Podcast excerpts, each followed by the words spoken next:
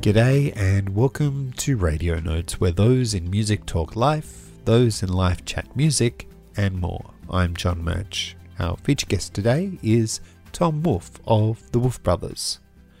Before we head into that conversation, thanks very much for your feedback of the last episode, which was with jazz singer Cynthia Toro from the Northern Hemisphere, and of the genre of which our guest today comes from, that of country.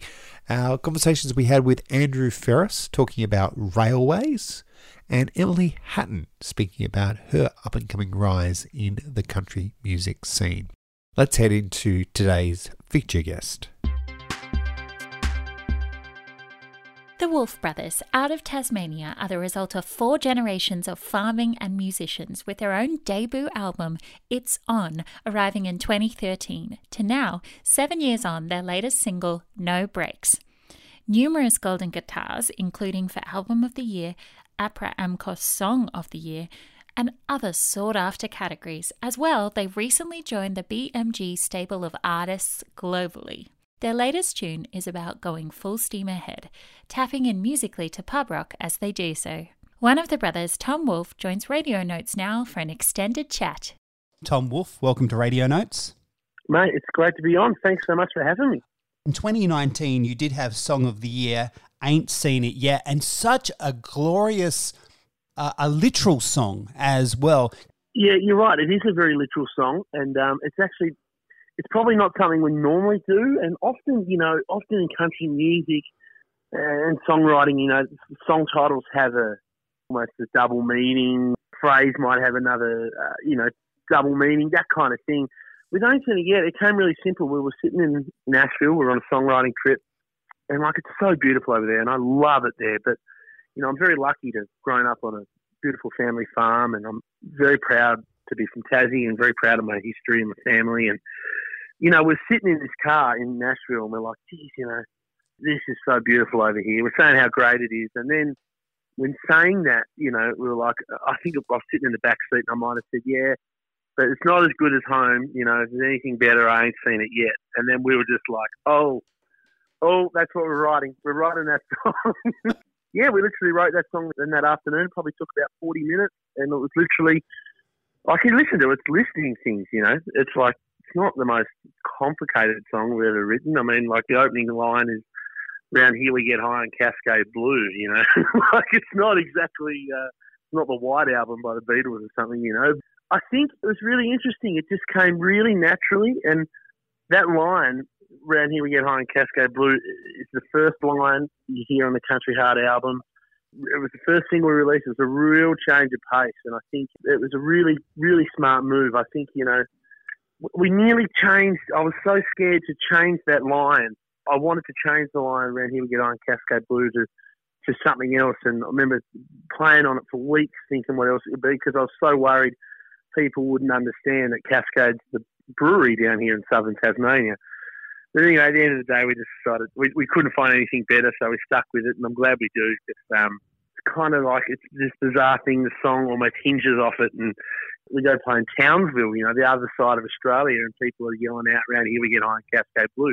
I mean, you can't even get Cascade Blue in the north of Tasmania, let alone there. So, yeah, interesting, man. It was very, uh, I'm very proud of that song. I love that song, and I, I still love playing it live. Uh, keeping in mind that the Beatles also wrote Googie Goo Goo Goo from memory as well.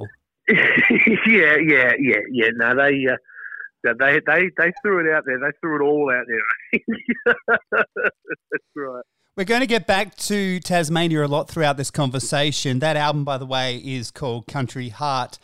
Another cut which I particularly liked off the album was called Storm Rolling In, and and yet again, you really have that picturesque kind of idea of exactly where you are, your kind of country, not just Australian country, but that of Tasmania as well, through that song Storm Rolling In. Is that an Australian song or is that Nashville again?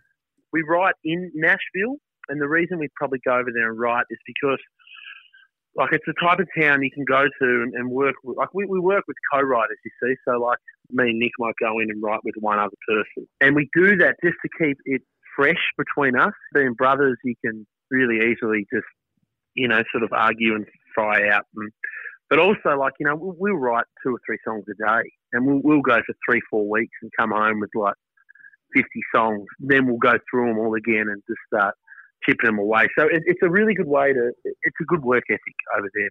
Yeah, storm rolling in. You know, thinking about writing that. We're drawing off this beautiful state that I live in. You know, I, I love it. I love getting away camping up the high country in Tasmania and, and all that sort of stuff. So it's when I'm even though I wasn't wasn't written in Australia or in Tassie, like when I'm writing that stuff, I I always have to put myself in a place, and I and it's always either home or it's in Tassie somewhere, and it just seems to come out in the songs. To actually be away from home, to be away from something you care so much about, when you miss it or when you have a sense of longing, you actually can connect even deeper to it. Absolutely. You know, I think a great example of that is Peter Allen. I still call Australia home. I think he spent most of his life living abroad, but I mean, I think I still call Australia home. It's one of the most beautiful songs written. Exactly that. I think he was in, living in America when he wrote it. So there is something about missing your home and missing where you're from and, and missing the place that you know as well. I, am very comfortable at home. I, I've, you know, I know my neighbours, I know all my mates, and it's still like a small town. I can go to the local shop and they know me and I know them, and that that sort of connection stuff with people is really nice. And when you get away from that, you don't know anybody. That really makes you miss that. Really makes you miss home even more. What is the experience like for those that co-write with the Wolfe Brothers? Well, well, hopefully they have, at a bare minimum, a fun time. it's been really fun. We've sort of done it enough now that we have a few people we go back and work with. There's about four or five guys that we continuously work with now because I think we get them and they get us. I mean, it doesn't always work. Sometimes you write something with people and you just you just not don't connect and you're not on the same wavelength. And you know, we wrote with. Uh, actually the last trip we did, last songwriting trip, we tried a lot of new writers, and you know, a lot of these guys were. Uh, a lot of these guys, great people, but you know they were like pop writers, or maybe it was like there was one guy was like a Christian artist, and we just weren't on the same wavelengths when it came to how we want our songs to be. you know, so that didn't work. But I think people get out of it. I think they get a fun time out of it, and um, I think they get a sense of us out of it. You know, we're pretty I am especially wear my heart on my sleeve type of guy. You know, I, I need to writing a song. You know, I need to sort of be thinking about that situation or you know where I've been in my life when I can relate to that. I find that's how I write the best songs. If I think about put myself in that time and place in my life, and then I can write that. I, I find like I always like I'm a Beatles fanatic, and I listen to some of their writing and the way they can tell stories that aren't real. You know, I really find that hard to write songs like that. I keep trying, but I just can't. I can't do it, which is good because I, I think the way we write is it, it comes from our heart. I think people see that, and I think they connect with that. I think that's why we're doing okay. You know, I think people can see it's, it's coming from the right place. Because as you clearly stated, your own brother, you kind of know each other a little bit too well. But to have someone there who can crack the code and put a few letters between those gaps, I, I just find that absolutely. Yeah, it's yeah, so amazing. Yeah. yeah, it is. It's absolutely, and you know, me and Nick are brutally honest.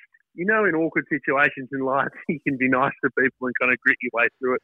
Well, me and Nick, that filter's gone. We're just like straight into each other, and um, we're not like Noel and Liam Gallagher, but we're brutally honest. And we've, got people over there now who get where I'm coming from and get where Nick's coming from. And you're right, they, they just, it's really great. I, I, the way I write songs is, it's everything. I'm a pretty outward guy, you know. I mean, everything's out. I love people. I love talking to people. I love connecting with people. So I'm, all my ideas tend to come out whether I like them or not. So, so yeah, it, it, it, works. It's whatever's happening, it's working. Let's talk about one other collaboration before we move on to some uh, matters of the heart and home and those other key issues that we like to cover on the show. Damn Good Mates is a song you did with a guy called Lee Kernaghan. Are you mates? Yeah, we are. We're, one of our best mates. This is amazing. He saw us many, many moons ago when we entered the reality TV world and went on Australia's Got Talent. He was in a place in his career when I think he was looking for some new people to work with. He was looking for a new band. And he saw us on the TV show and went, wow, who are these guys? I want to meet these guys. And I got a phone call one day and I was like, this is Lee. We went up to Sydney and we actually did an audition to be his band. And we, we learned a bunch of Lee songs. he walked in the studio. We were all set up. We played one song, and then he was like, "Yeah, that's it, fellas. You've got the job." Yeah. Then we've pretty much spent best part of eight years recording, writing, touring. He's been one of our biggest supporters since day one. You know, I mean, he took us on the road. He put us out as his opening act every night. He has been in our corner since day one, and amazing guy. And when we came to do that album, we'd had a big list of duets of things we could do together, and he was dead set that we had to do damn good mates together, and um, that was really special. Been through a lot together, and um, he really is our damn good mate, and I, I, love him. Love him very much, and he's just incredible work ethic, and learnt so much from him over the years. That uh, be be forever grateful. We're currently in conversation with Tom Wolfe of the Wolfe Brothers. We said we'd go back to family. We're going to go way back. What was it like growing up with Mum Lee and Father Malcolm? It was great, you know. Like it was honestly, it was so good. We had a we had such a great life, you know. I, I loved the summers and the farm was just the best. We'd play cricket until it was dark, you know. We'd be in backyard cricket matches till you know ten o'clock some night. But you know, we got the farm here, so there'd always be backpackers staying on the farm, picking you know, these backpackers have become friends, people from all over the world. You know, we'd have people from France and Germany and England.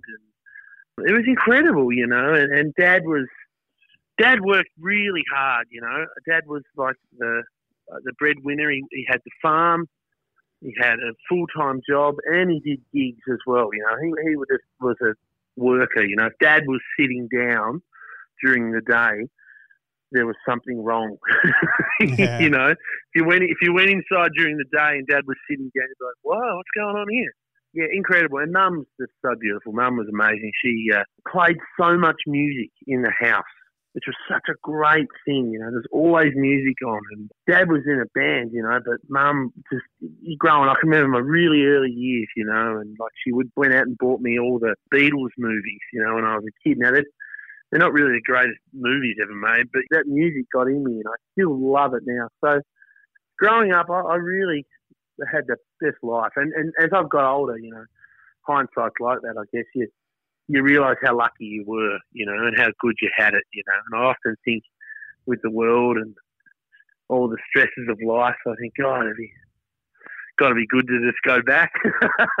what was one of those first Beatles movies that you thought there was something in the future in that? Um, I loved Help. I still love the Beatles movie Help. I love that album. That to me is just, I think it's one of the best. People often rave about, and I do too. Don't get me wrong, you know, about uh, Rubber Soul and about Sergeant Pepper. But I don't know that Help album. They really, you can hear in the songwriting there was a, the level of maturity started to show. I mean, you've got things like Yesterday. I mean, Help. Help is a John Lennon kind of making a cry for for help, basically yeah, them albums and that them songs they just got in me, you know, then they're just so catchy. Ticket to Ride. I mean, how good is Ticket to Ride? That is just such a great melody, you know. I um, oh, wish I'd written just one of them. it's always bad to choose favourites like choosing children, I guess. But uh, oh, of the yeah. four, which one? I'm all about Paul. I mean, that's why I play bass. Watching Paul play bass, I was like, man, that's cool. You know, that, that really got me interested, wanting to be a bass player, seeing him sort of do that. And I think because, you know, I'm quite a, as you can't tell, I love his chat. I'm quite an outgoing guy, you know, and sort of watch that and watch him sort of singing as well, because often bass players are just up the back and just hiding away. Yeah, that, that is not me. that is not me at all, basically. All that Paul. How do you feel Paul is in his career now? He really hasn't lost it. Oh, mate. I mean, he's still showing the world that he's one of the best songwriters. I think his best work was probably definitely done, you know, in the later career of the Beatles and going into his wing stuff was probably when he's writing his best songs. But I mean, me and my wife went and saw him live in Melbourne probably two, I think it was three years ago, two years ago. It was one of the most amazing things I've ever seen in my life. We, me and my wife, Ali, we laugh about it because I didn't cry the day I got married, but when I saw Paul McCartney play Blackbird, I cried. Ooh. he was like, "Are you serious?" He's like, "You didn't even cry when we got married." I'm like, "It's Paul McCartney." so uh, yeah, now the world knows that. Just to give you a, a, little bit of cred, when you've been together as long with Ali as you have with Paul McCartney's music, then you'll also cry. Absolutely. You know what it was when I think about it? I think it was like it took me back to them early years. I lost my dad about six months before that, and you know I think about my dad playing me those songs, and, and you know the old vinyl. He had the vinyls. He'd say things like, "This is the best music you'll ever hear," and I think about mum playing it. It just transports me to a really happy, simple time in my life when I hear that music. And I think um, that's what music does. So I think you know I got very caught up in the moment, which is what live music's about, and I just was I was completely lost in the moment watching that happen, and no regrets at all. It was uh, that's what music does to us. I did say your father's name was Malcolm. Yeah, Dad Malcolm. Yeah, his nickname was because he was a drummer. His nickname was Mildew Wolf. Believe ah, it or not. So, yeah, I, I, I, had Milford down. that's right. They called him uh, Mildew Wolf, and it came. This nickname for Dad came from uh, an old there must have been a cartoon years and years ago called um, Mildew Wolf or something, Mildew the Werewolf or something. And anyway, the local paper down here in Tassie, when Dad was a bit of a, you know, man around town, he sort of had the number one band for a while. They did this big cartoon of my dad drawn up as a werewolf. The name Mildew just stuck then forever. You did get a chance to play as the Wolfe Family Orchestra. This sounds like it was before then. Yeah, so um, with our family, there's, there's four generations of, of music and there's four generations of farming. So, Dad had a band called Midnight Revival. He played in that for 45 years of his life.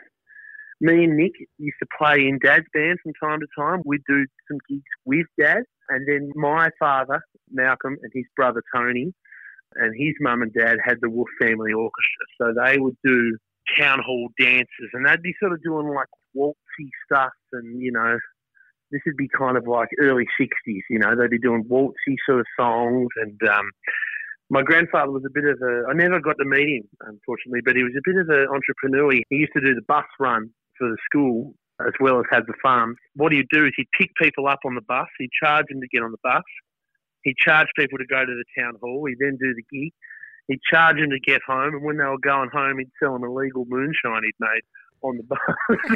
so he was a he was a bit of an entrepreneur, my granddad, but he loved his music, loved his music. And it's just always been a part of the family, you know. There's always been instruments around. There's just always been, you play music in some capacity. That was always the thought, whether it be what we're doing now, like as the Wolfe Brothers doing as a full time thing, or whether it be, you know, you're, you're playing weekend gigs or whatever. It was always just normal in our household to, you would, you would be doing music in some way. I mean, I started playing in the pubs when I was 13, 14.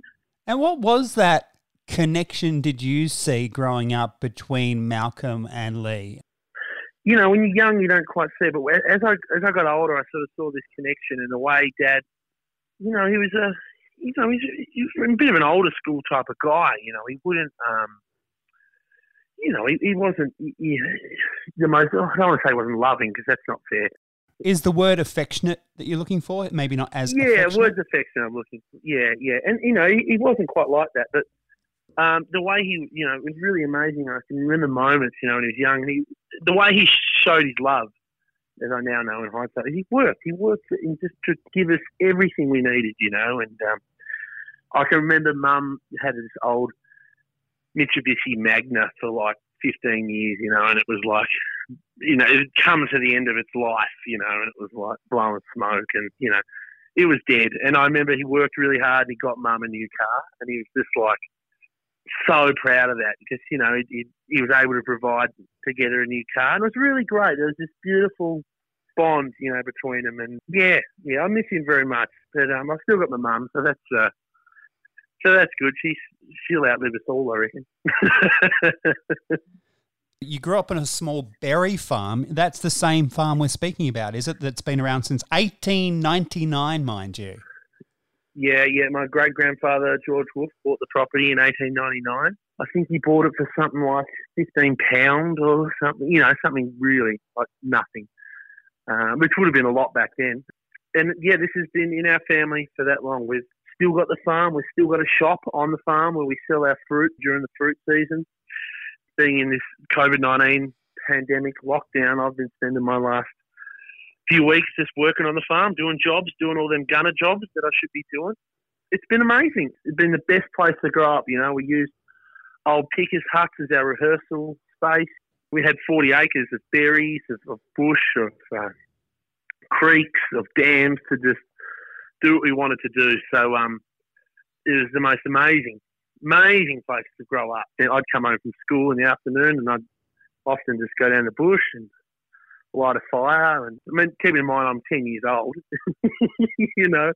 And mum would just, you know, about tea time, mum would be yelling out the window, come on, come up for tea. And very, very lucky. And we still got it and still running the farm. And I'm trying to uh, bring the farm into the next generation and uh, make it something that, uh, making something that people can all uh, get to experience a little bit more. So, um, yeah, we're, we're working on it hard. For you to take it into the next generation would be a conversation you need to have with Ali. How's that going? Where are you at?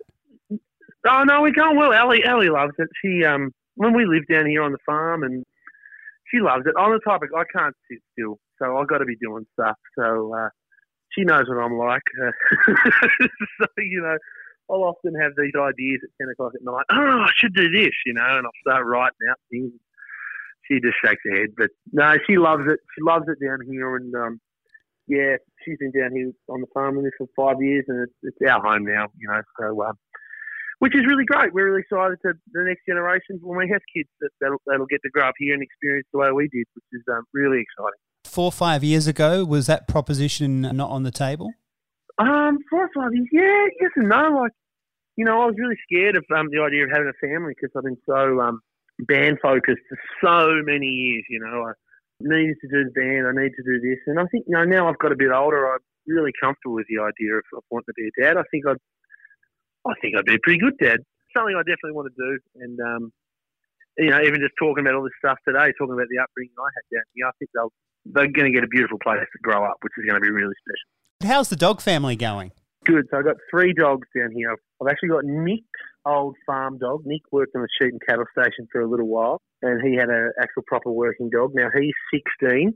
He's completely deaf. His name's Tippy. I've got an old German Shepherd that was Ali's when we first met. So when I met Ali, I got Ali and the dog. She is uh, nearly 12 years old, and she's all grey, and she's going blind. So those two dogs are very old and were slowing up. So we thought, well, let's get a little pup to try and breathe a little bit of life back into them. So we found a from a mate's farm up in the Midlands of Tasmania had a kelpie slash hound dog, and he's just over one years old. And true to my love of the Beatles, I've called him Ringo, and he is a bloody menace of a dog. Let me tell you, but he's beautiful. We love him. You know, wherever I go on the farm, the three of them just follow me. I walk over this one side of the paddock, they all come. So it's great. It's like having an audience all day long. what kind of conversations do you have with those three? Uh, normally it's trying to stop Ringo tormenting the older two dogs. but um, I talk to them all day, you know. I tell them what I'm doing, and I love dogs. There's no line in a dog, you know. They either like you or they don't. Let you know when someone's around, and I love that, you know. I love that, and they're so affectionate, and they just want a bit of love. And uh, I've always grown up with dogs cats. You know, I've got cows here. I've got sheep here. I love, I love animals. I really love animals. I nearly bought some emus recently, but I, I backed out of that decision at the last minute. If I bought an emu, I'd feel like I need to buy a kangaroo just to have the whole coat of arms series. yeah, that's right. Oh, I've got plenty of kangaroo here. I've got kangaroo for endless days here, and I got uh, a few wombats. You even see a few Tassie devils get on the farm every now and then. I'm actually getting old because I love all that stuff now. I, I, I, appreciate it a lot more I did than when I was younger. A lot of beauty in the bush, I reckon. I, I just love it. The more I travel, the more gigs I do, the more I yearn to come back to it. You know, does that make sense? I um, I really miss it. I feel very comfortable in it. So um, yeah, it's beautiful. It's it's truly beautiful. I think the Australian wildlife and, and, and bush is just some of the most beautiful stuff you'll ever see in your life. A little birdie tells me you like hunting as well, which would be the opposite, admiring wildlife. yeah, well, I do. I do. I like I like, I like hunting, but I, am a big believer that if you're going to hunt, then you need to respect the animal. You need to do. I, I would never kill anything for the sake of killing something. You know, well, I think it's ridiculous. You know, I um, you know, if I kill a kangaroo here, well, I'll, I'll actually make a pelt out of it, and I'll actually eat it, or I'll feed it to dogs and Same with deer. So I, so I eat meat, and I'm I'm a believer if you're going to eat meat, you you got to respect the process. So I have um, I have sheep here, which you know we will um, we'll eat it. We'll grow our own lamb here, and um, again, I I respect that process. You know, if you're going to uh, eat meat, I, I look after the sheep. I feed them. I make sure they're well fed and, and they got a great life. And when we do uh, slaughter them, I make sure it's very peaceful and they don't even know it happens. I'm a big believer in that sort of stuff. You know, I, I don't like animal cruelty. Tom, I, I'd really like, if you don't mind, to talk us to a little bit more about that process because obviously it's not the joy of hunting. I, have been um, blasted before by people, you know, oh, how can you hunt? How can you do this? You know, and as they're saying that, they're eating a chicken burger, and I'm like, well, hang on. For me, it's about respecting that process, and it's about, um, you know, like even with, with all this COVID nineteen stuff, I um, I've been doing a little bit more hunting, but again, I've been I've been cooking the kangaroo. I've been making mince out of it and um, doing all that sort of stuff, you know, and really come back to trying to provide a much more for ourselves, you know. And it's the same. I, I grow obviously I grow berries. I grow a lot of potatoes. When my dad died and I sort of took the reins of the farm, a big goal for me was, you know, I want to sit down at Christmas lunch and I want everything on my plate to be I've grown it, you know, or made it. Carrots, the potatoes, the the roast lamb, and I've done that. And that, I think that's a really cool feeling, and almost like that's what we've done for thousands of years. You know, there's obviously people out there that ruin it for everybody, but if you respect the process and respect the animal, I think it's a good thing to do. Someone said to me once, I said, "How do you write a good song?" I said, "Well, grow a patch of spuds." they were like, "What?" I was like, "Well." You know, if you, you've never grown a patch of spuds, you know, it's creating something. You know, you you work the dirt, you you know, you you, you look after it, you care for it, you grow it, you, you, you feed it what it needs to be fed, and then you harvest it. I think there's something really, I don't know, I don't know what it is. It's like really animalistic, that providing thing that I really love. You know, I love doing it. I love growing things. You know, I've been planting all different fruit here. Like I've been planting lots of different plum trees and, and, and stuff like that because, you know, I, I love that. I think if you're going to plant a tree, you should plant a tree that you can harvest some fruit off. So I love that process of not wasting and using what you got to survive. I think it's really cool. Something more recent in the last few years, but you know, growing my own food, hunting my own food, and um, yeah, I think it's. I'm trying not to waste. Not trying not to waste anything, basically. What's your biggest tip in terms of gardening? You hear a lot about the four plots, turn them around, all that kind of. Stuff. But from you, Tom. Well, um, uh, look, I've still got a lot to learn. Don't get me wrong. Um, biggest gardening tip would be one thing we've spent weeks upon weeks upon months doing down here is putting in good watering. Growing raspberries, for example, they love water over the summer, so we've been putting in big irrigation systems. And also, the other big thing we've had to do down here is wallaby wire. We've got plagues of wallabies, so every part of our farm is nearly completely wallaby proof now, which is really good just planted out a new patch of raspberries and trying not to use chemicals, so using uh, like natural blood and bone fertilizer on, on, all of our stuff. And yeah, I'm looking out the window at them right now as I'm talking to you, and they seem to be going really well. The last person we spoke to in Tasmania was the wonderful Claire Anne Taylor. You may know of her music, and she started gardening as well. So obviously, those lush soils that you guys are lucky to have down there. Let's move on back to music briefly. And what artists in Tasmania should we be keeping an eye out for? One guy, if you're not aware of, a guy called Christopher Coleman. is an incredible talent, incredible songwriter. I'm lucky to be his friend. I actually started doing as a bit of a side project, again, to bring it back to the Beatles, we started doing the Odd Beatles tribute show where a bunch of Tasmanian musicians just get together and pick a Beatles album, learn all the parts and play it live. And Chris is one of the guys I've been doing that with, and Chris is just so talented, such a great songwriter, very much underrated. Another one's a guy called Scott Target, who has a which would people wouldn't think I'd like. It has a it's like a dance pop act called Roboticus, which is fantastic. Another great one is Ted Pickett, who's a fantastic singer songwriter. There's a lot of talent down here, and like everything in life, it doesn't probably get the um, exposure that it probably should from time to time. Yeah, you don't have to look too far to find many talented acts down here. Clinton Hutton is another fantastic uh, artist who's at the northwest of the state. We try and actually get, if possible, get these guys when we play in Tassie to open our shows, you know, and get them involved. And that's important to us. That's really important to us. You know, I'm very open to what I'm listening to. I think the whole genre thing, I think that is getting less and less. There's there's good songs and then there's bad songs. You know, I, you know, normal day to me, I can listen to something like Roboticus, and then I could listen to Willie Nelson, and then I could listen to Stones, and you know, then I could listen to a top forty playlist or something. You know, and I think it's good as a songwriter. Trying to keep my very open minded to what's what's happening and what I'm listening to. In terms of the Wolfe Brothers music, you've recently signed to, I believe, BMG. Do they give you a sense that you need to be a particular kind of genre, or does that recording deal allow you to be the Wolfe Brothers, however that may come out? They've been really supportive of what we're doing. They definitely say, look, this is what we think will work best.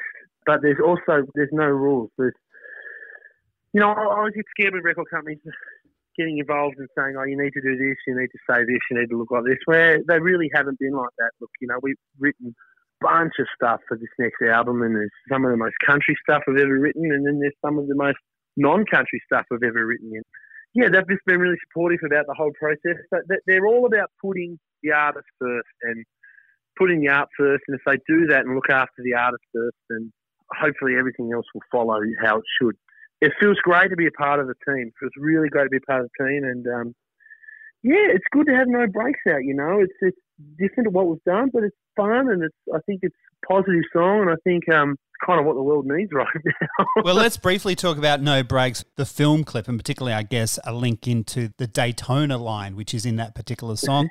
when did you first yeah. play Daytona?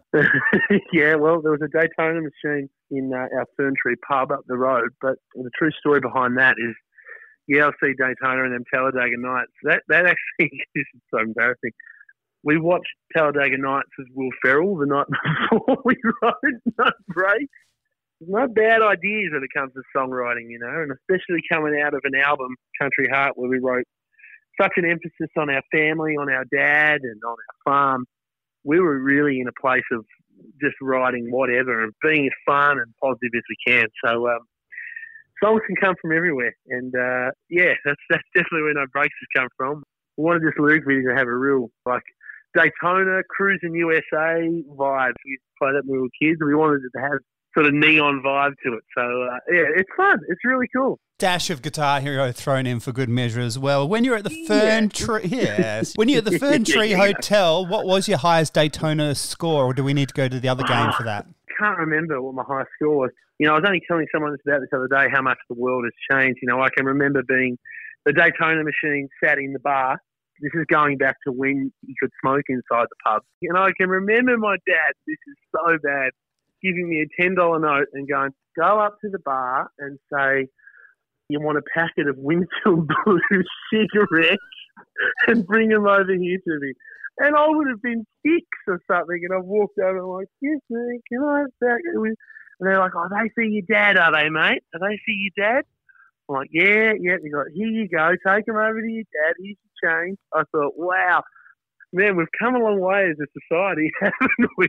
Back in the day, they would have looked over to your father and he would have given them a wink or a nudge or, yeah, it's all right. Yeah, absolutely just to go back to them Daytona machines, they're still out there. Like, you know, often on the road, you know, we're walking around many different towns and you might see an arcade and you walk past an arcade, there's always a Daytona machine in there and they're in pubs and little milk bars. I was in, um, I can't remember where we were, maybe it was in, oh, it was in WA in Bunbury. We were just done town check and we'd gone to walk to get some tea and I think we walked into like a kebab house and there was a Daytona machine and an Indiana Jones pinball machine. You know, they're still out there and they're like 20 years old. Whoever made them, invented them, and owns the rights to them would be a trillionaire by now, I reckon. What other games did you enjoy playing? We were all about, we had the Super Nintendo and we were all about Donkey Kong Country 2. Oh my God, we played that so much when we were kids to the point of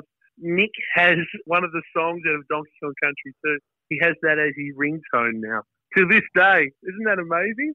Yeah. Still got the Super Nintendo. We never threw them out. Still got an Atari as well somewhere at home.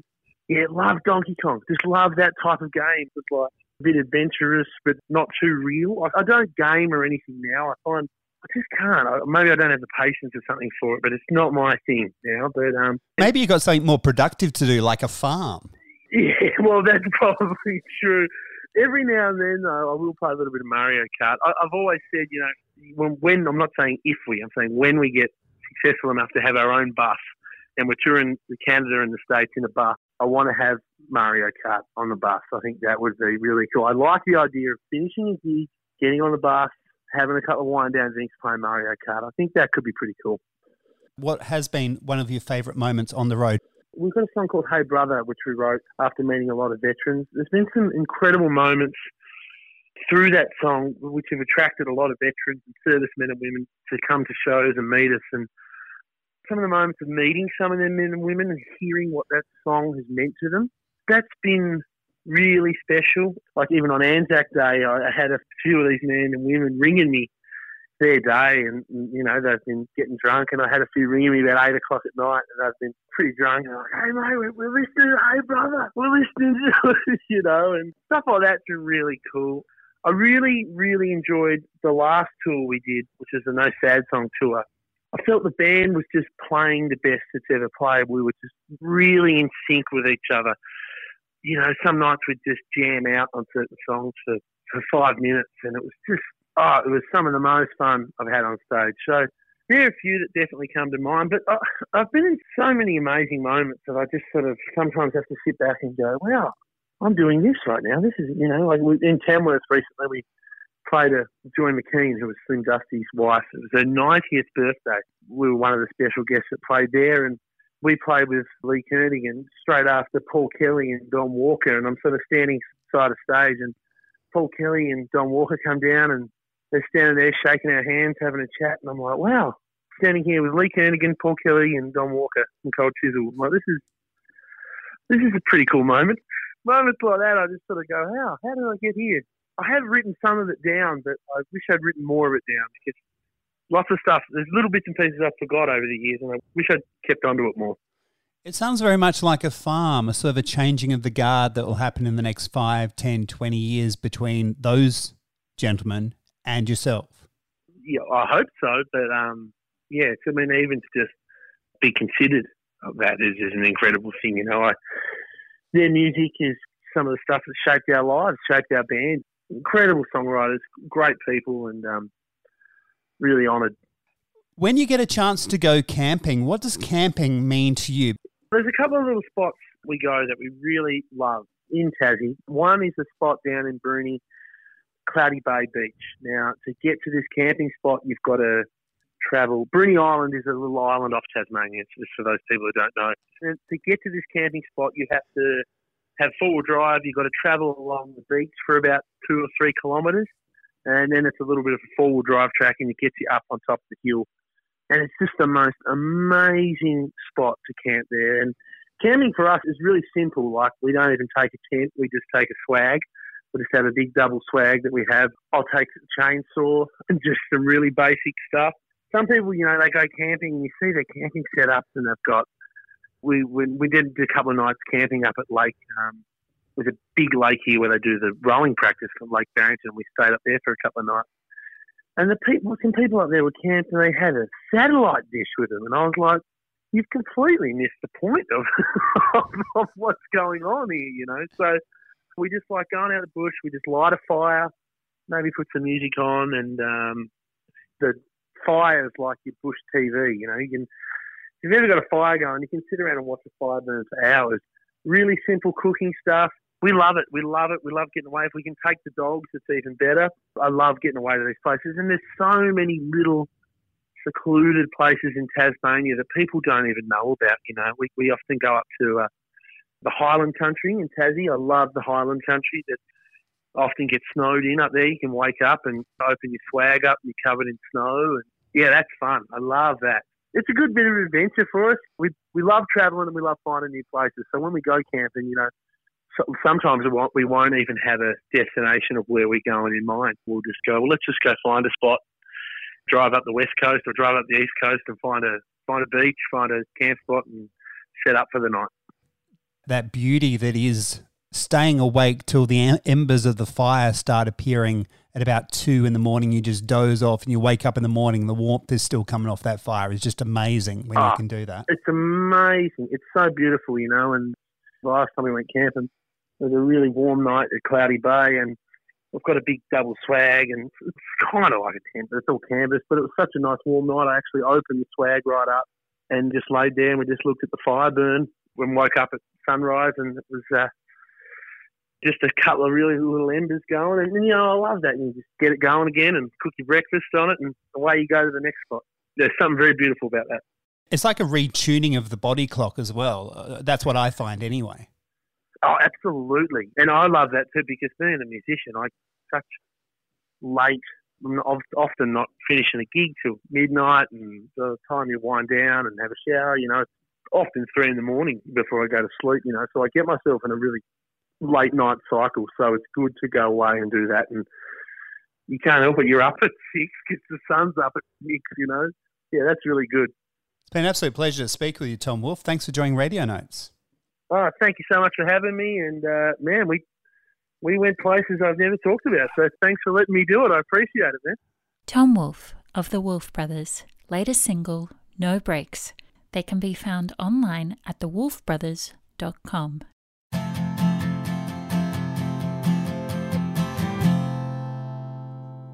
It's a one man band show, this particular one, but your feedback is always welcome. Radio notes at writeme.com. That's the email radio notes at writeme.com or across the socials, Radio Notes Podcast. I feel like sometimes, like, the, the release of emotion is not necessarily a bad thing. So I don't feel like, Brian, you often need me to hold you up. Like, it's not really that as much, but she, I feel like she's just more, just a little bit more ready to shed a tear than me. But then when she does, like, we just hang out and like I don't know, we kind of talk each other through everything. So it's not foreign to us to like when you're a twin, you kind of feel like you I know this sounds cliche, but you do sort of feel like you are one person in two bodies in a way. So it's like it's interesting. It's like having a conversation with yourself. Would you agree, Lana? Does that sound? I don't know. I, that sounds a little bit creepy, but I think it's it almost feels like, like the two of you would make one person. But then we do have very different personalities, so that's it's like different sides of yourself. Almost. Yeah. The twin sisters, known as Fionn, will be with us just days from their release. Everyone's a Critic, the latest from them out on 604 Records. That's Fionn. Next time. Thanks very much to our feature guest, Tom Wolfe, for joining us from the Wolfe Brothers. RadioNotesPodcast.com for show notes and links. Web design there by Steve Davis. Theme music by Martin Kennedy and All India Radio. I'm Tammy Weller. John Murch is the producer and host based in Adelaide, South Australia.